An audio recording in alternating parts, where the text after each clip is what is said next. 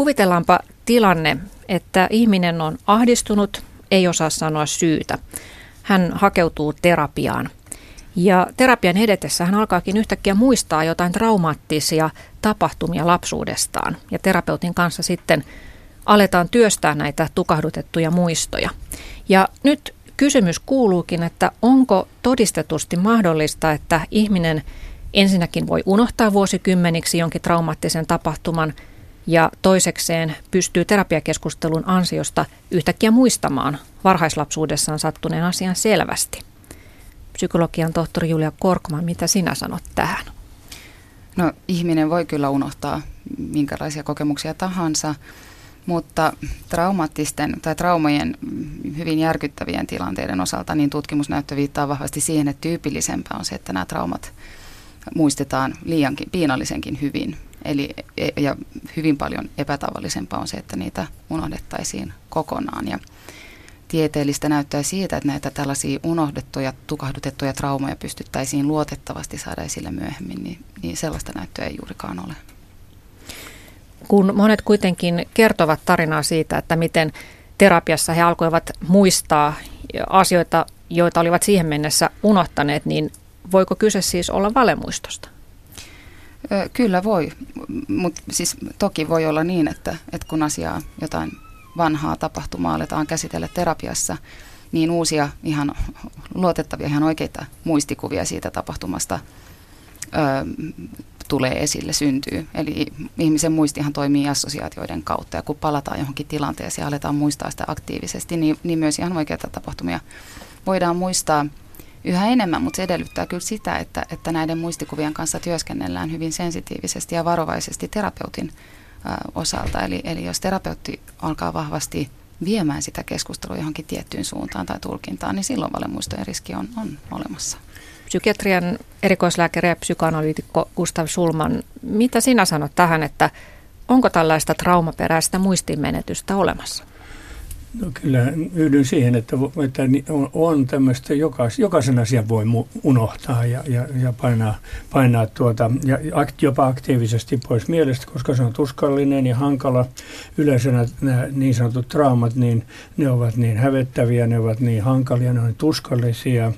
On ollut ehkä lähellä piti kuolema tilanne ja, ja tuota, ehkä joku omainen kuollut ja niin edespäin, niin niitä ne halutaankin unohtaa, mutta ei se sitä merkitse, etteikö ne silti voi aiheuttaa jotakin oireita, esimerkiksi masennusta ja ahdistusta. Asianomainen tulee sitten psykoterapeutin luo. Mä teen tässä nyt vielä eron terapeutin ja psykoterapeutin välillä, koska tässä on huima ero. Että psyko, psykoterapeutilla on koulutus ja on, on tuota, siihen ammak, suojattu ammattinimike, kun sen tämä terapeutti voi olla kuka vaan kadulta.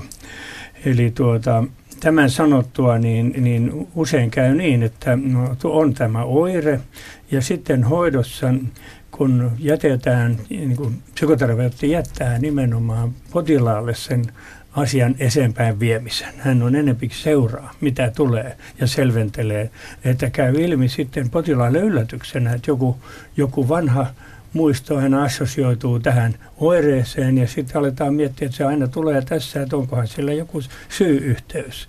Ja sitten paljastuukin, että ainakin silloin nämä samat oireet olivat.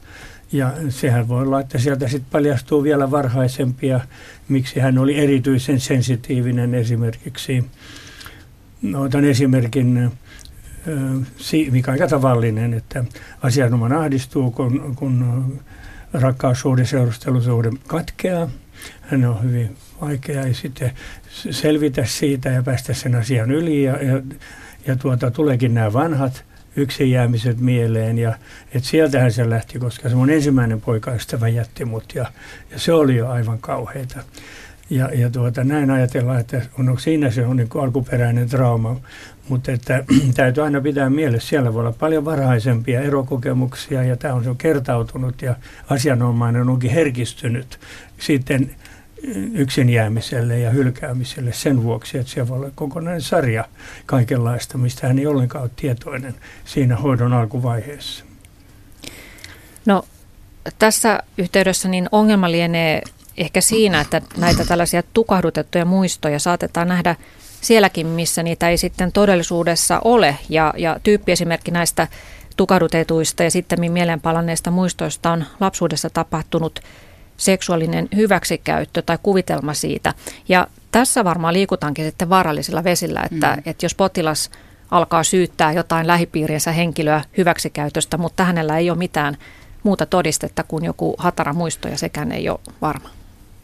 Joo, tässä on, tässä on kyllä sellainen riskiaihepiiri ja, ja oma tutkimuskenttäni ja työskentelykenttäni on ollut nimenomaan lasten seksuaalinen hyväksikäyttö ja hyväksikäyttö epäilyjen selvittäminen, joten, joten, joten tämä aihe senkin takia varmaan mulla on, on, mun tietoon on tullut tällaisia tapauksia, mutta mä uskaltaisin väittää, että nimenomaan lasten seksuaalinen hyväksikäyttö on niin tunteita herättävä aihepiiri, että monet, monet terapiakentälläkin työskentelevät ihmiset on herkistyneet tälle aihepiirille. Ja täytyy heti alkuun sanoa, että kun ajatellaan lasten kaltoinkohtelukokemuksia, niin, niin laiminlyönti on varmaan se tar- tavallisin kaltoinkohtelun muoto, psyykkinen pahoinpitely, fyysinen pahoinpitely sitten ja, ja, ja sitten vasta tämä seksuaalinen hyväksikäyttö, että se on varmaan näitä vähemmän tavallisia ihan oikeita kaltoinkohtelun muotoja. Kuitenkin näillä muilla on vähintään yhtä suuria vaikutuksia ihmisen mielenterveyteen. Mutta hyväksikäyttö herättää kauheasti tunteita ja siitä puhutaan hyvin paljon mediassa suhteutettuna näihin muihin, tai siihen, miten, miten kuitenkin vähemmän yleistä se on. Ja liittyy varmaan tähän, että seksuaalisuus on niin herkkä ja tunteita herättävä aihe.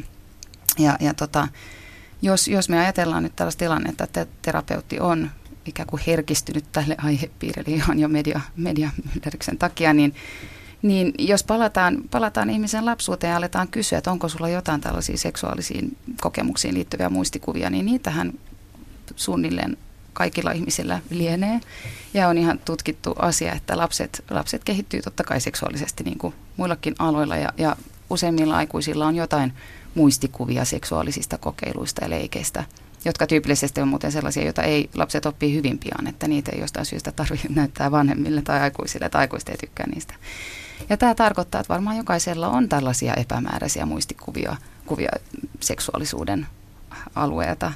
Ja jos näitä sitten aletaan etsiä jotenkin niihin, niihin viitata mahdollisena syynä ihmisten, ihmisen asiakkaan huonovointisuudelle, niin mä että siinä on erittäin iso riski. Ja täytyy muistaa, että se konteksti, jos me puhutaan nyt huonosti voivasta ihmisestä, joka hakeutuu terapiaan, koska hän kokee, että, että hän voi huonosti, ahdistuu eikä tiedä miksi. Ja terapeutti aika, aika vahvasti alkaa tuomaan tätä mahdollista selitystä täältä seksuaalisuuden alalta, niin, niin kyllä siinä on tera- tämä asiakas erittäin ikään kuin herkässä tilanteessa suhteessa terapeuttiin. Terapeutilla on va- valtava, valtava kyllä mahdollisuus Mitä siinä voi sitten pahimmillaan tapahtua potilaalle? Että jos hän alkaa kuvitella asioita, jotka eivät ole oikeasti tapahtuneet. Siitä on runsaasti, runsaasti tutkimusesimerkkejä, että, että ensinnäkin on runsaasti ihan tutkimustietoa, ihan kokeellista tutkimustietoa siitä, että ihmisiä saadaan varsin helposti muistamaan kokemuksia, joita ei ole ikinä tapahtunut. Voidaan ehkä näihin palata vielä myöhemmin. Mutta, mutta on myös paljon tapausesimerkkejä tilanteista, jossa, jossa lapsia on saatu kertomaan hyväksi käyttökokemuksista, joita ei ole ikinä tapahtunut. Ja Amerikassa erityisesti on nimenomaan ollut näitä vanhoja insestitapauksia. Eli saattaa käydä niin, että, että henkilö vakuuttuu siitä, että hänen oma vanhempansa esimerkiksi on syyllistynyt seksuaaliseen hyväksikäyttöön. Ja, ja siitähän seuraa kyllä perheen kannalta ihan hirvittäviä seurauksia. Psyko, psykoterapeutti taas lähtee siitä, että tuota kaikki on niin kuin kokemusmaailmaa ja että myös muistot ovat, eivät ole sellaisia kuin asia tosiaan objektiivisesti oli, mm. vaan ihminen muistaa sen, minkälaisena hän koki sen. Se, ja se voi olla hyvin, hyvin tuota väärinkäsitys, pienen lapsen väärinkäsitys tai harhakuvitelma. Sitten myös unet ovat hyvin todellisia kokemuksia tai mm. painajaiset voi olla painajaisia, voi olla seksuaalisia unia, jotka sitten tallentuvat, niin kuin kaikki tallentuu myös muisteihin, ja sitten ei asianomainen enää pysty erottamaan, mm. mikä, on, mikä mahdollisesti on uni ja mikä on kokemusmuisto ja mikä sitten se objektiivinen siellä mahdollisesti tai on ollut tai ei terapeutti onneksi ei tarvitse ottaa juuri siihen kantaa, vaan terapeutti työskentelee vain tunteiden kanssa ja tunnetodellisuuden kanssa ja niistä ristiriitoissa, joka, jotka se herättää. Ja, ja kiinnitän vain huomiota siihen, että kun asianoma, jollakin henkilöllä on psyykkisiä ongelmia, niin ne on aina tunteiden kanssa. Mm, mm. On vaikea sietää masennusta, on ahdistunut, on paniikissa, ei siedä mennä hissiin. Ne on kaikki tunteita. Eli tunteiden ja kokemusten kanssa on ne ongelmat. Ei ollenkaan tietoisten, tietoisten muistojen, eksplisiittisten muistojen kanssa. Eli psykoterapia liikkuu niin kuin eri alueella, missä mm. objektiiviset muistot ovat. Se on ihan eri näkökulma. Kyllä, mutta eikö, eikö psykoterapeutin kannalta sitten ole mitään eroa käsitellä terapiassa juuri näitä ahdistusoireita ja muita tunnelukkoja, jotka, jos terapeutti tietää, että että tota, perustuvatko ne todellisiin tapahtumiin vai ihmisen kuvitel, kuvittelemiin tapahtumiin? Eikö siinä ole eroa siinä käsittelyssä? Tämä on, tämä on yksi psykoterapeutin ammattitaitoon kuuluva, kuuluva, että tutkitaan asioita, että mikä saattaisi ollakin väärinkäsitys tai harhakuvitelma. Hoidamme myös psykoottisia harhoja ja harha-aistimuksia mm. ja tuota, niiden esille ottaminen ja sensitiivinen käsittely kuuluu meidän ammattitaitoon. Ja se ei, tämä ei suinkaan ole helppo, koska mm. asianomainen itse voi olla aivan vakuuttunut. Mm. Että kyllä se siellä, se Jeesus puhui siellä kadun kulmassa, minä näin. niin. Ja tuota, meillä tietysti jos me puhumme, sitten menemme mukaan siihen, niin me tuemme hänen vaikeuttaan. No, tämä on nyt ihan ääriesimerkki, mutta, mutta tämän tyyppistä voi olla, että me olemme hyvin varautuneita, että, että puhumme vain, että näin sinä nyt tällä hetkellä koet, että olet vakuuttunut, että tämmöinen asia todella tapahtui. Lähdemme nyt siitä, mm. näin sinä sen asian nyt muistat ja haluat minun ymmärtävän, että näin se on. Ja, ja, ja tuota, sillä on sitten omat syynsä. Joo, mä tykkäsin tästä, kun sitä sanoin aiemmin, että jotakuinkin näin, korjaa jos mä niin. nyt kun tulkitsen väärin, että, että pätevä psykoterapeutti ottaa vastaan sitä, mitä asiakas itse tuo, eikä lähde liian, mm. liian vahvasti sitä ikään kuin sanoittamaan itse. Ja mä että yksi riski tosiaan, mä, mä oon paljon keskustellut muiden psykoterapeutti tuttavien ystävien kanssa tästä, ja, ja monesti just puhutaan tästä, että, että terapiassahan käsitellään asiakkaan subjektiivisia kokemuksia, mutta kyllä mä oon samaa mieltä tässä toimittajan kanssa, että siinä pitää olla kauhean varovainen, että että et eihän se ole yhdentekevää, jos potilas alkaa uskomaan, että hänen on tapahtunut kauheita, etkä tietenkään sitä, sitä, sitä mitenkään ö, sanonutkaan. Ö, ja, mutta tota, mä ajattelen, että, että se mitä, mitä, tota, mitä, ö, mitä eh, ehkä on, mistä on nähnyt esimerkkejä, jotka on hyvin huolestuttavia, on tilanteita, jossa, jossa tosiaan aikuisen käyttäytymisen ja oireiden perusteella – ajatellaan, että nyt pitää löytää se syy,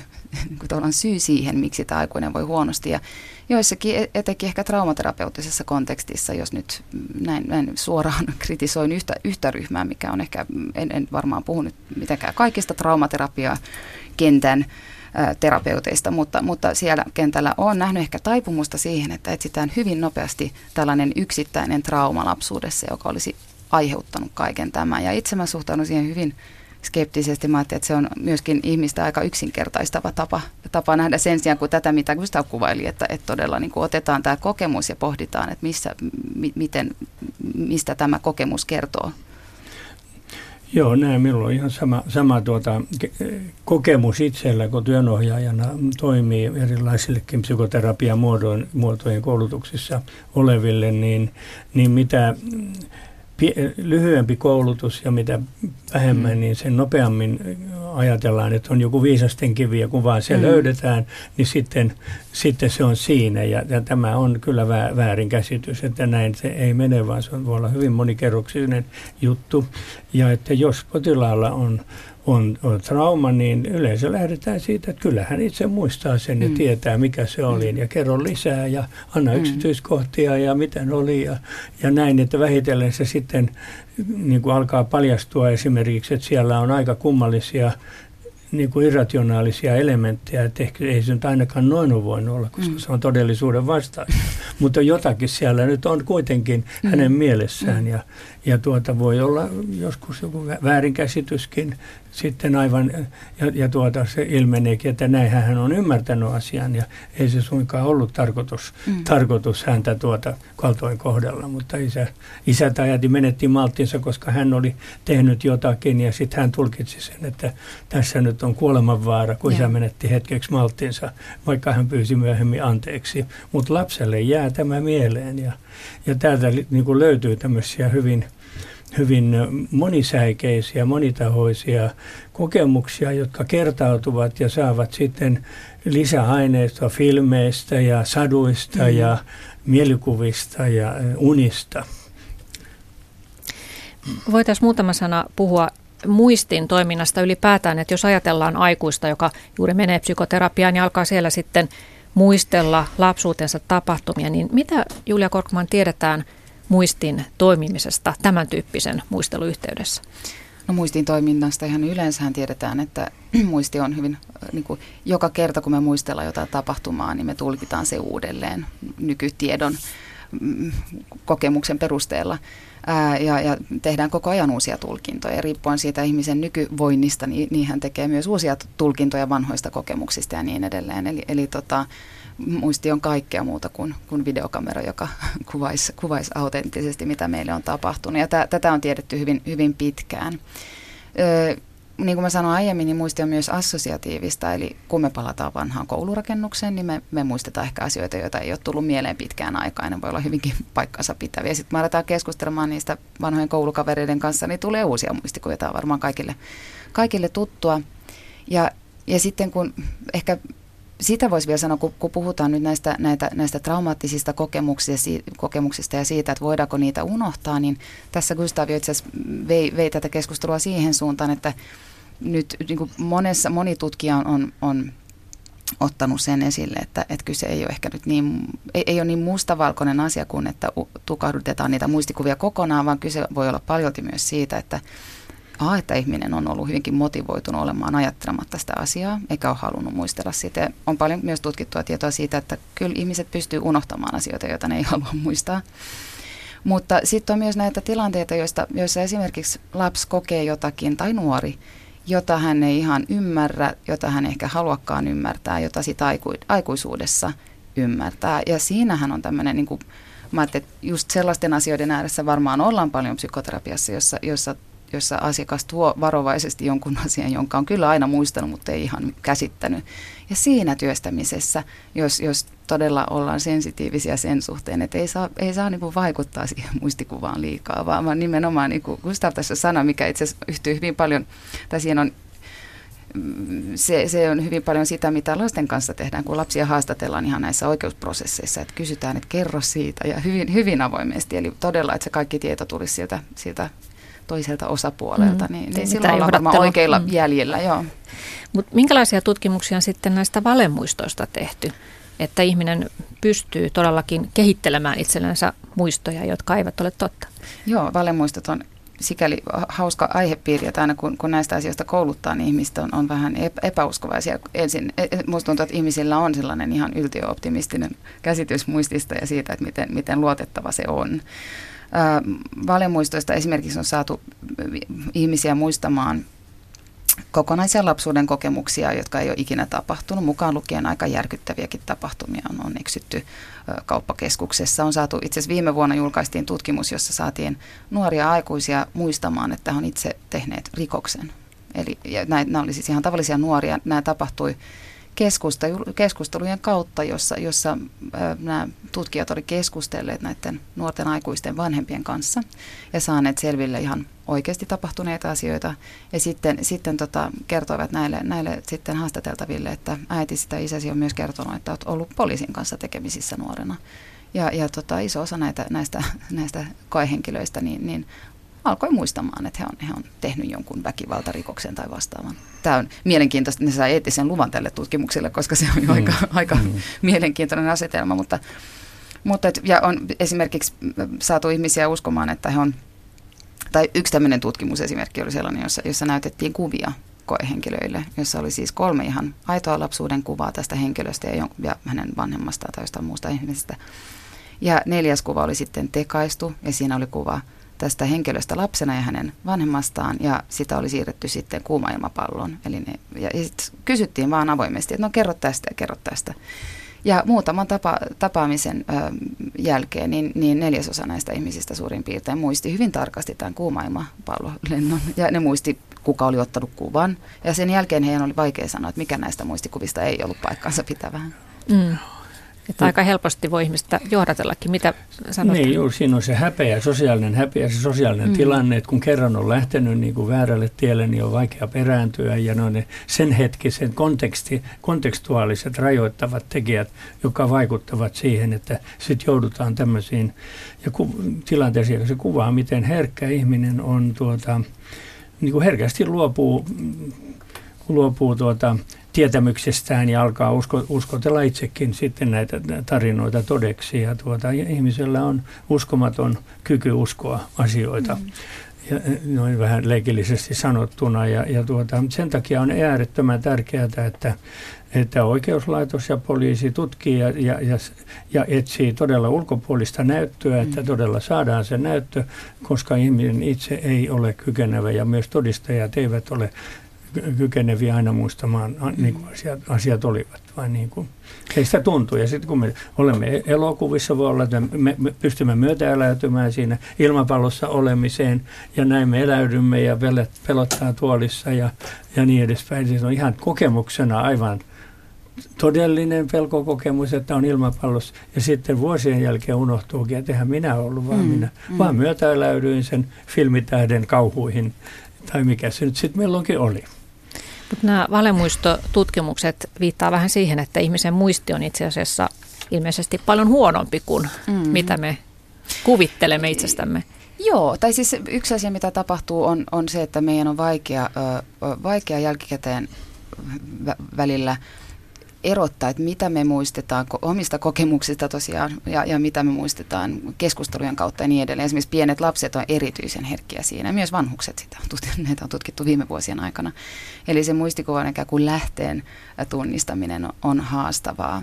Se on yksi asia, mutta täytyy sanoa, että aina puhutaan siitä, että muisti on huono, niin toisaalta muistihan on hyvin taloudellinen ja melko järkevä. Me muistetaan tyypillisesti niitä kokemuksia, jotka on ollut meille jotka on herättänyt paljon tunteita, jotka on ollut meille tärkeitä, jotka on ollut tärkeitä meidän, meidän elon jäämisen kannalta.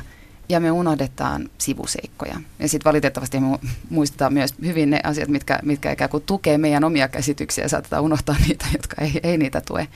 Mutta tämähän on järkevää ja taloudellista, taloudellista ja oikeassa, jos me ajatellaan ihmisten tätä tämmöistä oma, oma elämänkerrallista muistia, niin, niin meillä on aivan taatusti jokaisella muistikuvia, jotka ei ole ikään kuin aitoja, vaan me, ollaan, me muistetaan ne, koska meille on kerrottu niistä tai koska on valokuvia niistä. Ja tavallisessa elämässähän sillä ei ole merkitystä, ne on osa meidän elämän historiaa.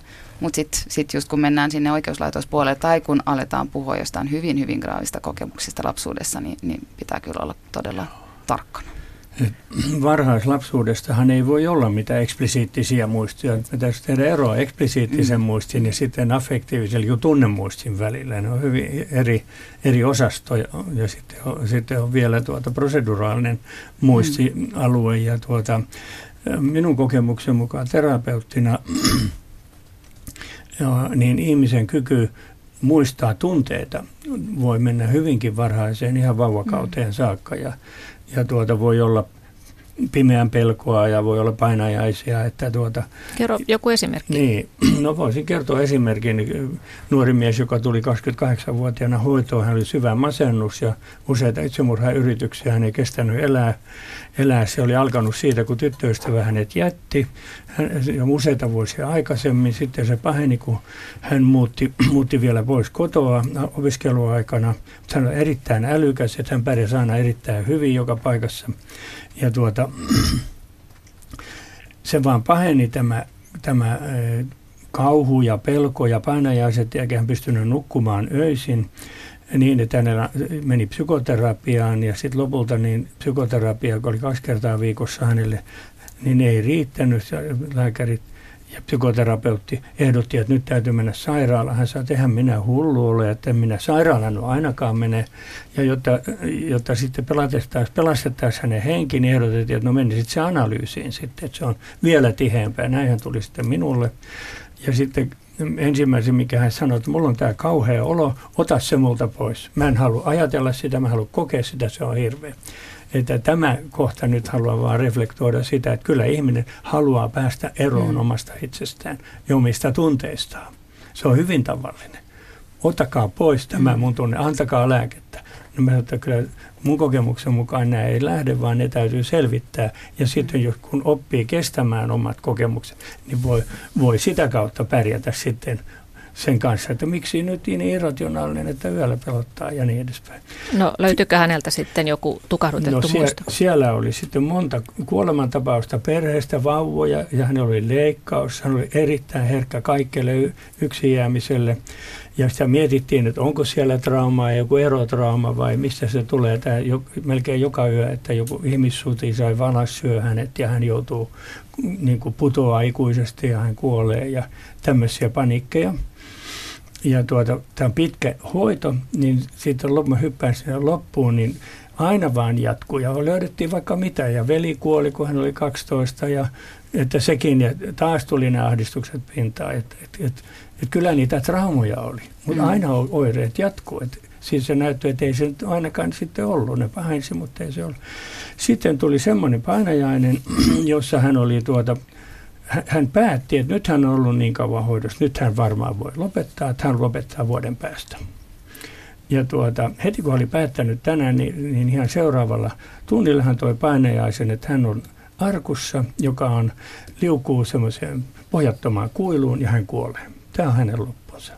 Mutta se oli kummallinen, niin kävi ilmi sitten millä tavalla kummalle hän assosioi ja niin kun kuvasi sitä, niin se kuvailet ihan niin kuin lastenvaunua, jos on kuomu auki edessä ja jalat on sitten niin kuin arkun kannen alla. Niin silloin hän aivan hätkähti ja sanoi, että herra estä, että tämä arkkuhan oli tasan tarkkaan semmoinen musta lastenvaunu, joka on hänen vanhempiensa omakotitalon vintillä, joka on sanottu, että se oli hänen lastenvaunu. Ja hän sitten päätti soittaa vanhemmille, kun ne oli vielä eli, että onko todella tapahtunut siellä varhaislapsuudessa jotakin. Ja sitten vanhemmat ei mitään ollut. Äiti sanoi, että ei, kyllä hän muistaisi ei, ei mitään. Ja, no sitten isä soitti seuraavana aamuna, että kyllä hän muisti sitten kuitenkin, että kolmen kuukauden, kun hän oli kolmen kuukauden ikäinen, oli kulottamassa ja äiti unohti vauvan juuri noihin lastenvaunuihin koko päiväksi. Sen jälkeen hän ei ollut voinut olla kahteen viikkoon missään muualla kuin äidin sylissä. Sen jälkeen hän ei enää voinut nukkua omassa sängyssä. Koko lapsuuden hän oli paniikissa, ellei hän nukkunut vanhempien välissä. Ja tuota, pahaksi onneksi äidille tuli keskemmänä, kun hän oli kaksivuotias. Ja sitten hän heti sen jälkeen niin mentiin samaan sairaalaan ja lapsi sanoi, että tänne mä jää, tänne mä jää, kun hän oli paha hemangioma, semmoinen verikasvaan, joka piti leikata pois. Ja, ja hän oli aivan suunniltaan kolme päivää siellä. Ja hän oli silloin jo tie, näyttöä, että hän oli aivan herkistynyt kaikki erokokemuksia varten. Ja, ja tämmöinen tarina sieltä paljastui. Se työstettiin läpi koko sen sarjan erilaisia traumoja myöhemmin elämässä. Ja sitten oireet, sitten hänen oireensa helpottivat. Sen jälkeen hän uskalsi solmia uuden seurustelusuhteen kunnolla ja kiintyi ja voi pystyä menemään naimisiin. Tämä typistetyssä muodossa. Et siinä tuntui, että oli näyttöä. Vieras vanhemmat todella niin kuin vahvisti, että oli tämmöinen. Ja se muisti, muistitutkimukseen, tämä on aika mielenkiintoista, että minulla on muitakin potilaita, että, että tuntuisi, että ruumis muistaa. Nämä ruumiillisia, niin kuin kokemuksellisia affektiivisia kokemuksia, että ruumis muistaa ja potilailla ei ole aavistustakaan, ei hän ole muistikuvaa ollenkaan, mistä on kysymys. Mutta joskus onnenkantamoisena voidaan saada tämmöinen verifikaatio että, ja näyttö, että semmoinen todella on ollut.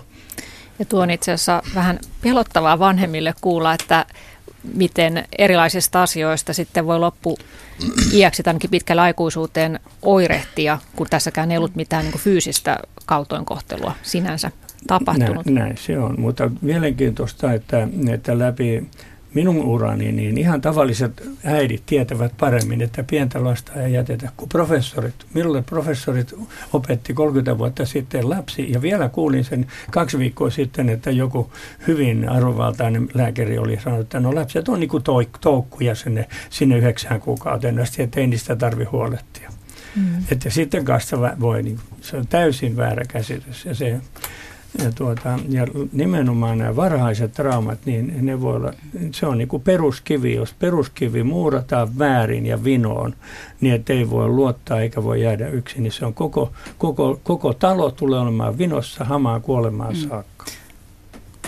No, tähän voi ehkä kommentoida. Siis mä ajattelin, että ilman muuta on ihan järkevääkin olettaa, että, että tota, mikäli, mikäli potilaalla on niin perus turvatunteen kanssa ongelmia, on vaikeuksia solmia suhteita, niin, niin varmasti paljon mm. liittyy siihen varjaislapsuuteen, mm. mutta tietenkään mä, tietenkin mun tämmöisestä mm. enemmän muistiin liittyvästä tieteellisestä näkökulmasta mä olisin kyllä hyvin varovainen ennen kuin lähtisin etsimään kehollisia muistikuvia eikä kuin sanoittamaan niitä. Että yksi asia on käydä läpi koko, koko niin kuin just näitä mitä muistetaan lapsuudesta. Itse ehkä suhtautuisin kyllä varauksellisesti sitten tällaiseen mm. niin ajatukseen, että hän muistaa nimenomaan tätä kolme kuukautta Hän ei muistanut, ei, ei hän ole voinut mitään muistikuvia, koskaan ei muistanut. Joo.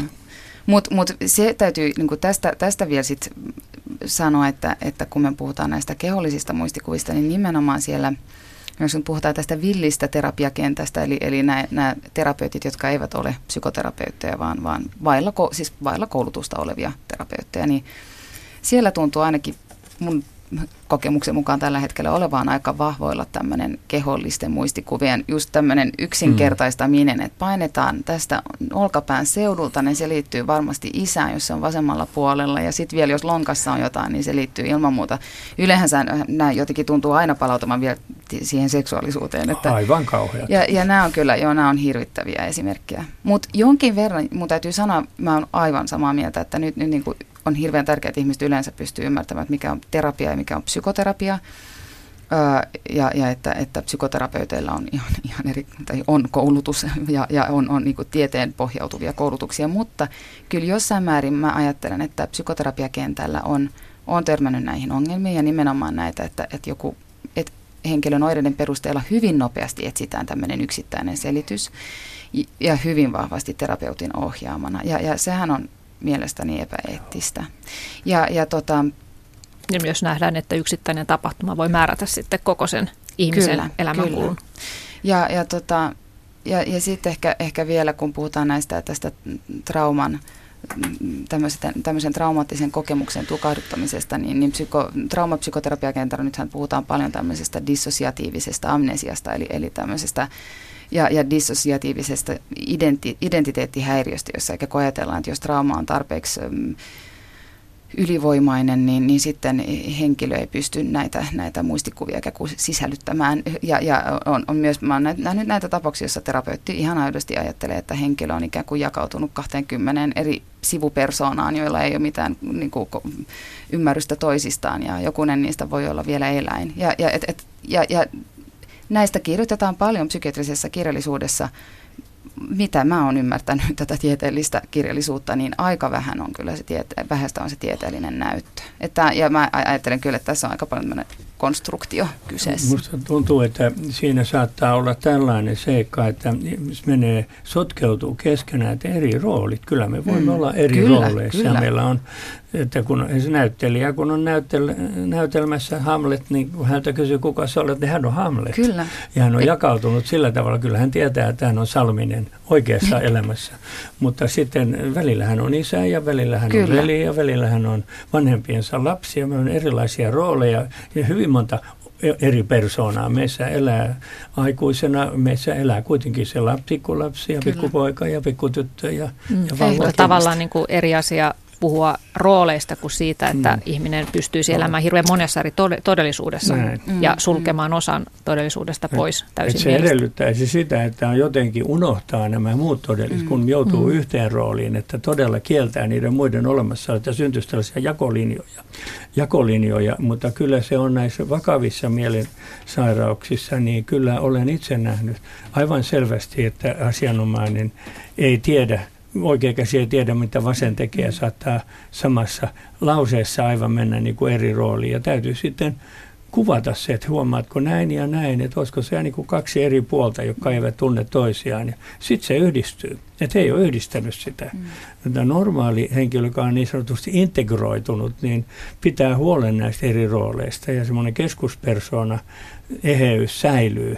Ja tuota, sen sijaan, jos ei ole näitä ajatellut, on, on todella tuskallisia osa-alueita, niin kyllä siellä on jako, aika selkeitä jakolinjoja kyllä olemassa. Ja kyllä tämän äh, muinaiset psykologikki jo huomaitsivat skitsofreniassa, mm. jakomielisairaudeksi. että oli, oli alueita, joissa he toimivat täysin mm. realiteetin tajuisesti. Ja sitten kun kosketeltiin esimerkiksi jotakin pelkoaluetta, paranoiaa tai mustasukkaisuutta, niin kävi ilmi, että oli aivan harvojen vallassa. Mm. Oikein mm. puoli ei tiennyt, mitä vasen teki tavallaan ja ei nähnyt minkälaista ristiriitaa.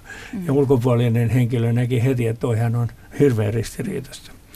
Että kyllä näitä on näitä jakolinjoja olemassa. Mutta ei kai ne nyt ole silleen, että henkilö ei todellakaan – hänellä ei ole mitään muistikuvaa, että jos hän edellisen tunnin on ollut tätä, niin kuin tällä toisella puolella sitä jakolinjaa, niin ei muista yhtään mitään, vaan jos nimenomaan sanoitkin, että jos, jos sitten hänelle sanotaan, että huomaat, mm. että sä äsken puhuit tähän malliin tästä asiasta, niin kyllähän nyt ehkä voi palata siihen muistissaan. Että. Ky- joo, voi, voi ja, mutta kyllä toisaalta on, ihmismieli on niin kummallinen, niin monenlaisia asioita. On tämmöisiä poissaolokohtauksia mm. ihmisillä, ja ne mm. todella joutuu ihan muihin todellisuuteen. Sitten hetken päästä ne on siinä taas, no missä sä olit?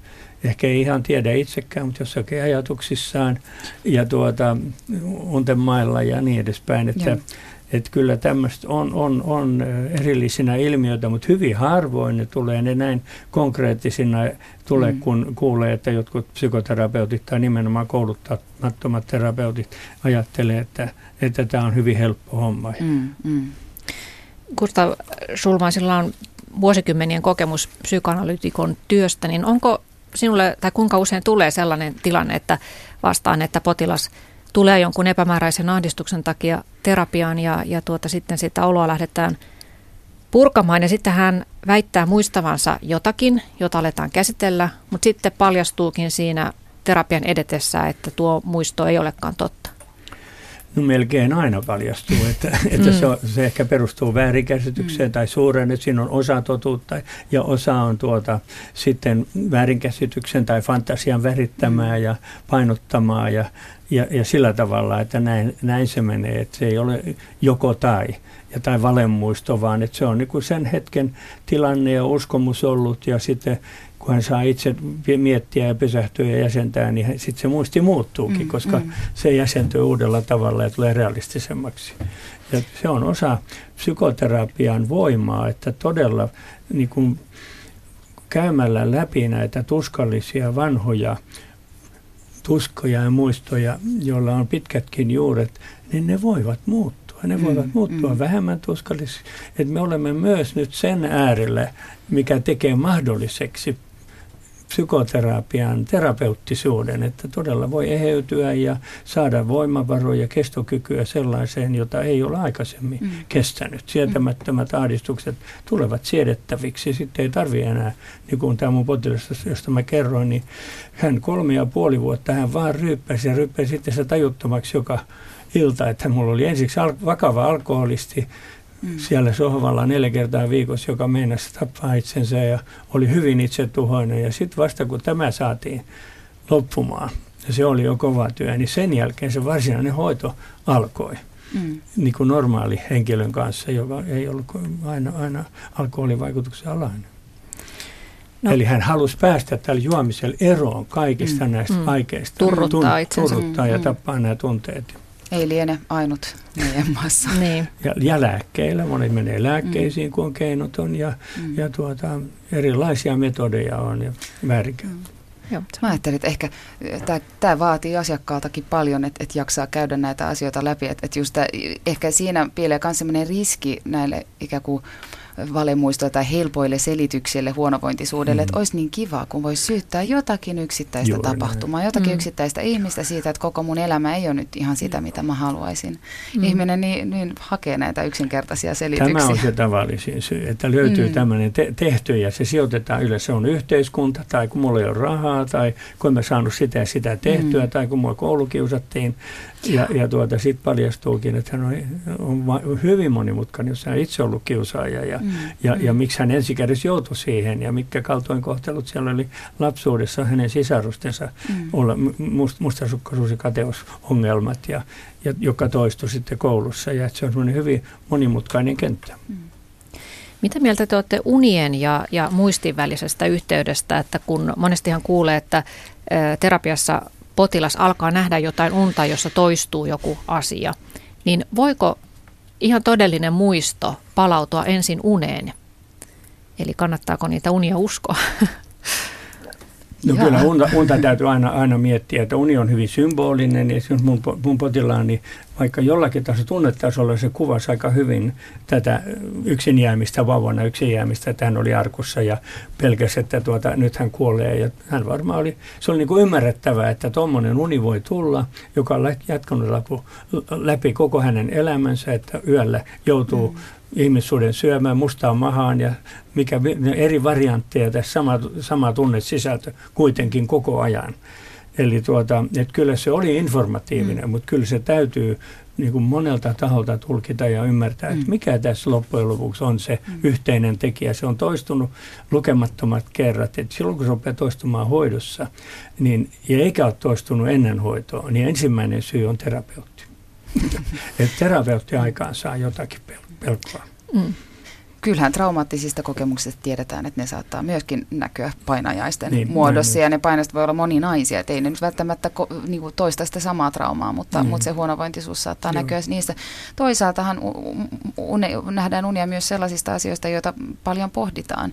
Eli, eli jos, jos nyt ajatellaan taas tämmöistä esimerkkiä, mistä, mistä aloitit tämän keskustelun, että henkilö ikään kuin alkaa pohtia, että olisinko tullut seksuaalisesti hyväksikäytetyksi, niin hän todennäköisesti alkaa myös lukemaan näistä tällaisista kokemuksista ja netistähän niitä löytyykin. E- eli silloin unten näkeminen voi olla, liittyy mm. just tähän tämän asian aktiiviseen ajatteluun paljon pikemmin kuin, kuin, kuin muistamiseen. Että, et, eikä tietenkään sit muistitutkimuksessa mitenkään voida ajatella, että, että henkilön uni olisi helposti, niin kuin tässä tulikin jo sanottu, että, että ei ole mitenkään helposti käännettävissä sit, mm. että mistä muistikuvasta se tulee. Mutta kaikki, kaikki meidän toiminta tavallaan perustuu muistoihin, erityyppisiin muistoihin. Mm.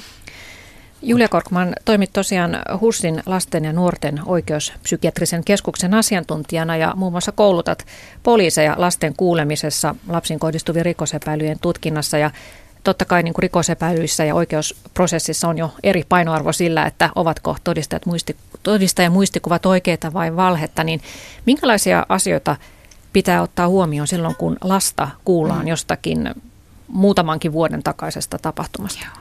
No joo, tässähän tosiaan se, se lähtökohta on, on se objektiivinen totuus toisin kuin terapiassa, jossa subjektiivinen kokemus on se, se pääasia. Mutta mä ajattelen mä taas viittaan siihen, mitä Gustav sanoi, että, että, että jos kysytään, että kerro lisää tästä, niin se on nyt se ydinmenetelmä erityisesti, kun kuullaan lapsia ja nuoria oikeusprosessin yhteydessä.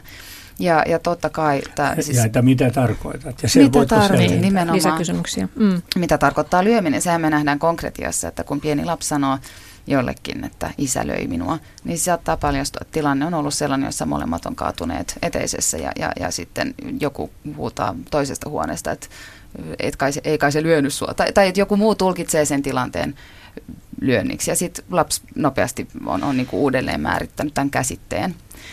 Uh, mutta eli, eli hyvin paljon, paljon me niissä ihan siis konkreettisessa työtehtävässä, kun me kuullaan lapsia, niin, niin totta kai ensin arvioidaan, että jos on kyse hyvin pienestä lapsesta, että kykeneekö hän siihen, siihen sen kaltaisen haastatteluun, joka, jota tarvitaan oikeusprosessia varten. Ja, ja luodaan sellainen kontakti, että hänen on mahdollista kertoa kokemuksistaan. Ja kyllähän se on ihan ilmiselvää, että jos on lapsi, jota, joka on kokenut paljon kaltoinkohtelua, koko, koko elämä on ollut yhtä ikään kuin erityyppistä kaltoinkohtelua, niin hänen on hyvin vaikea muodostaa sellaisia selkeitä muistikuvia, joista voisi kertoa totta kai voidaan kysyä arjesta ja voidaan saada tärkeää tietoa, mutta, mutta sitten taas, jos on yksittäisestä vaikkapa hyväksikäyttökokemuksesta kyse, niin siitä on kyllä hyvin paljon helpompi yleensä lapsen kertoa, koska se on selkeä ja siitä muistetaan, että kunhan sitten se kontakti on taas luotu niin hyvin, että siihen kykenee. Mä olen hoitanut, jos Kermi on aika vielä, niin on hoitanut tuota pedofiileja, jotka mm. ovat, yleensä ne kieltävät kokonaan, mutta käy sitten ilmi kuitenkin, ja, ja tuota, että näin on ollut. Ja, ja tuota, yleensä heidän kautta käy ilmi, että he pyrkivät äh, luomaan sen tilanteen sellaiseksi, että pieni lapsi kokee, että häntä hyväillään, että mm, on hyvä juttu kyllä. ja tässä ei ole mitään ja tämä on mukava ja tämä on mukava setä ja, ja tuota, niin, että se on hyvin hämmentävää en, ennen kaikkea. Se ei ole suoraa traumaattista ollenkaan ja se tekee sen hyvin vaikeaksi, että mm. hänelle tehdään pahaa ilman, että hän tietää tai Kyllä. huomaa, että tämä voi koko loppuelämän niin kuin muokata häntä, että hän ei enää uskalla esimerkiksi mennä naimisiin tai saada lapsia tai sillä tavalla, että se voi olla sosiaalinen trauma sitten mm. naiselle. Nais, yleensä se on isäpuoli, joka... Mm. Ja se nähdään myös konkretiassa, kun, kun puhutaan näiden lasten kanssa, pienten, pienten lasten kanssa erityisesti, että he eivät välttämättä ole yhtään ymmärtänyt, mistä mm. on kyse siinä vaiheessa, kun ne siitä kertoo meille. Mm. Vasta sitten aikuisena no, siellä sen terapeutin jälkeen, sohvalla. Kyllä he saa tukea mm. sitten sen prosessin jälkeen. Että. Ja sitten vasta tulee tieto, että, että sillä oli kauaskantoisia merkityksiä hänen ihmissuhteilleen, ilman että hän tiesi. Mutta jos hänet, hän saa kerrottua oikeusprosessissa, niin. toivon mukaan saa sitä tukea, että niillä ei tarvitsisi olla näin, näitä näin seurauksia. Julia Korkman ja Gustav Sulman, kiitoksia tästä mielenkiintoisesta keskustelusta. Kiitos.